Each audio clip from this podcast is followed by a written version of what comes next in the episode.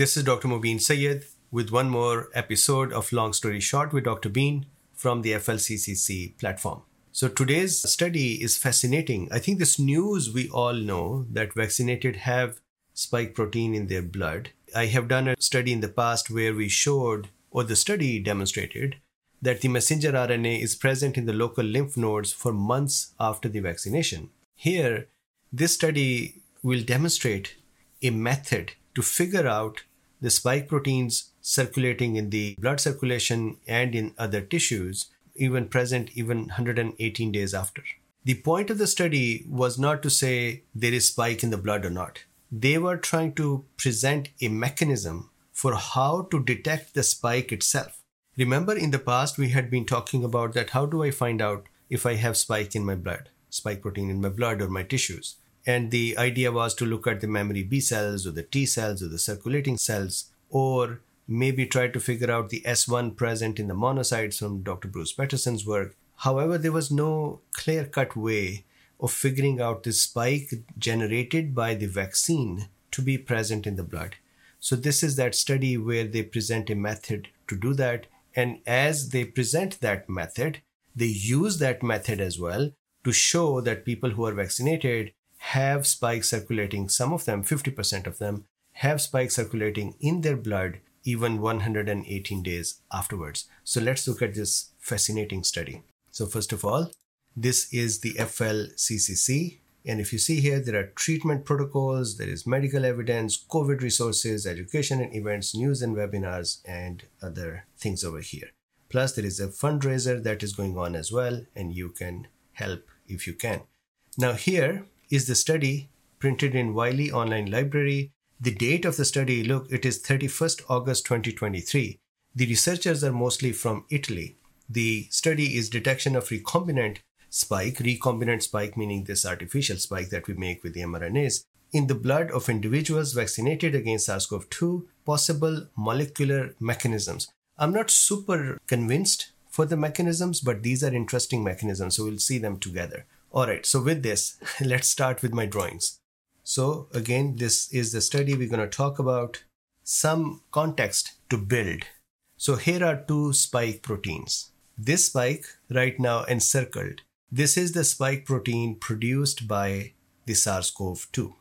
And this on the right side is, or currently encircled, is the spike protein produced by the vaccine. Most of the vaccines. And if you see here, these two little uh, red areas, this is pre-fusion stabilizing mutations done on the spike protein. So what happens is that on the spike protein, there are two amino acids that are replaced with prolines, and those proline replacement cause a mutation in the spike protein and it cannot open up in the open conformation or binding conformation. The reason for this mutation, we call it pre-fusion stabilization. The reason for this stabilization is that the spike would appear closed to our immune system and immune system will make antibodies and kind of attack it. The question is can we use this area to detect circulating spike in the blood months after the vaccination? So what the authors did was the following.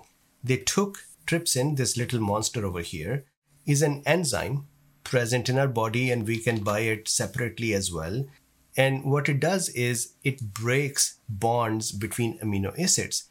Essentially, it is a scissors and its function is to cut proteins. So imagine if we have spike protein as a protein and we put this monster trypsin on the spike protein, it is going to digest it by cutting it down into smaller pieces. So let's very quickly look at the rationale of the study. They said trypsin so this little monster actually it doesn't look like this when you see it under the microscope or when you see the molecule.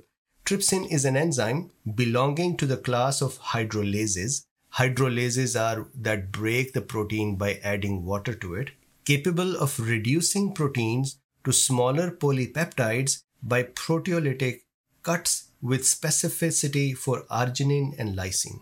So you take the peptides, peptides are small proteins or proteins, and then they break them by breaking the bonds between arginine and lysine and that would cut the protein into smaller unit Synthetic spike protein and natural spike protein can thus be distinguished as they produce different tryptic digestion products. And why is that the case? So let's first look at that.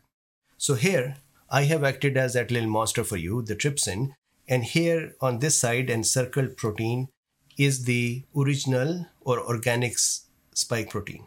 And the trypsin has acted on it and it has broken up various bonds in it, which has caused the protein to break apart.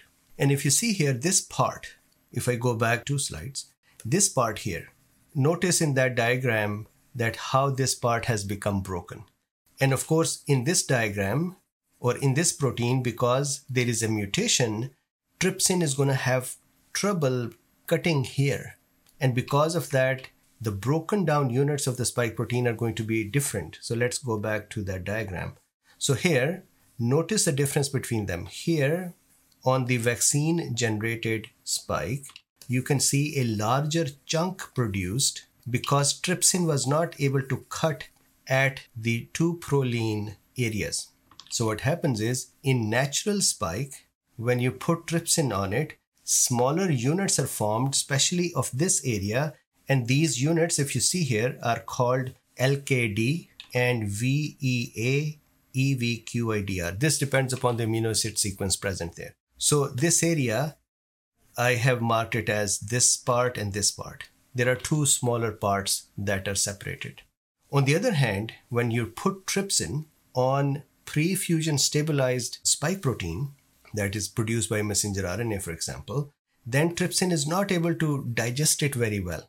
So a larger, it breaks down other parts, but not this part. So a larger protein unit is produced called LDPPEA EVQIDR. So that is the larger unit which I have tried to depict over here. So I guess from here it becomes easier to understand how we can find out if somebody has spike protein. If you take their tissue or the blood or interstitial fluid and you put trypsin on it, and then you look for LDPPEA VQIDR units, then you are sure that there is spike protein, number one, and that spike protein is vaccine generated.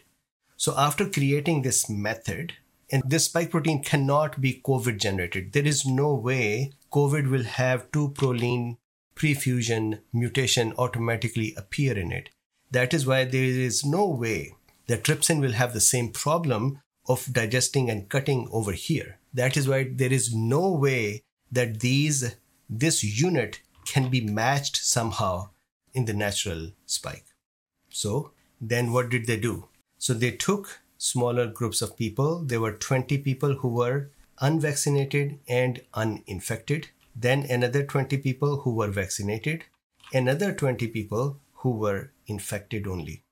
And then what they did was they took their dry blood spots. What that is, just like you take a little drop of blood for glucose monitoring, a tiny drop of blood is taken. This is a method that was created in 1960 a tiny blood drop is taken and then it is put on a paper, blotting paper. Then that paper is sent to the lab. So the problem with this one is that it is a very tiny amount of blood. However, for their need, this was sufficient. This blood spot could be collected by the individual themselves and then placed at minus 20 degree freezer and then it was processed. Of course, they were not looking for the red blood cell or other cells structures in there they were looking for the proteins and then going to break those proteins to see what kind of proteins are present and if there are proteins generated by the vaccine if these are present. So, what they did was they took that blood and after the vaccination, they looked at blood 69 days after, and apologies for the spelling mistake here, and they saw that even up to 187 days, these vaccine spikes those bigger units were present. 50% of the biological samples, 50% of the samples collected from the individuals had the spike protein and minimum detection was 69 days. So at least 69 days the spike protein was present in the circulation and then up to 187 days as well. So then they have this postulation for why did this happen. And they have a few theories. I am not super sure that I agree with those theories. However, one of the theories is very important. So let's start from the top here. This is actually their diagram.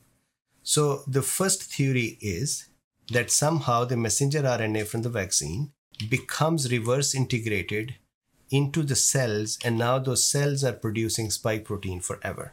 This is their one hypothesis. They say by themselves that it is a difficult thing that this would have happened.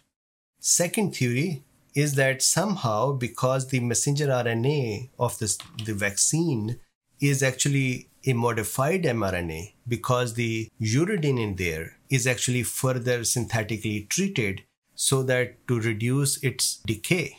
And they're saying it is possible that because that messenger RNA is changed and it has to resist the decay, maybe in some people and some batches may not decay very well.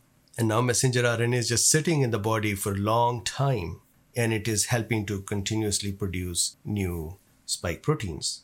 Or the whatever messenger RNA was present as it was changed, pseudouridine was used, maybe the resulting spike is something that is resistant to digestion. So that is their second theory. The third one is very interesting for me. And I feel that some individuals have actually found benefit from this mechanism, although it has not fully postulated yet. That mechanism is that possibly when we have the vaccine and the messenger RNA is circulating in our blood, that goes to our gut and becomes integrated or is picked up by the microbiome of the gut. And I feel that may be possible because we know that even SARS CoV 2 sheds into the fecal matter for up to 59 days after the ending of the symptoms. Now, is that because it is sitting in the cells of the lining of the gut or these are just debris present in the lining of the gut, or is it microbiome that has eaten up the SARS CoV 2 and is working with it? Here, the researchers think that messenger RNA would have been picked up by microbiome. Then they say that the microbiome is known to come out of the gut and circulate in the blood. So maybe it is the microbiome carrying this messenger RNA, helping make new spike proteins, and now circulating in the circulation as well, is seeding the circulation with new spike proteins. So, even if we say all of these mechanisms are incorrect, still the demonstration of the spike present in the blood and the method that can be used to repeat this is an amazing science that they've done and is a scary thing for me to see that it is actually possible that the vaccine generated spike stays in circulation for months after the vaccination. So, this is the discussion.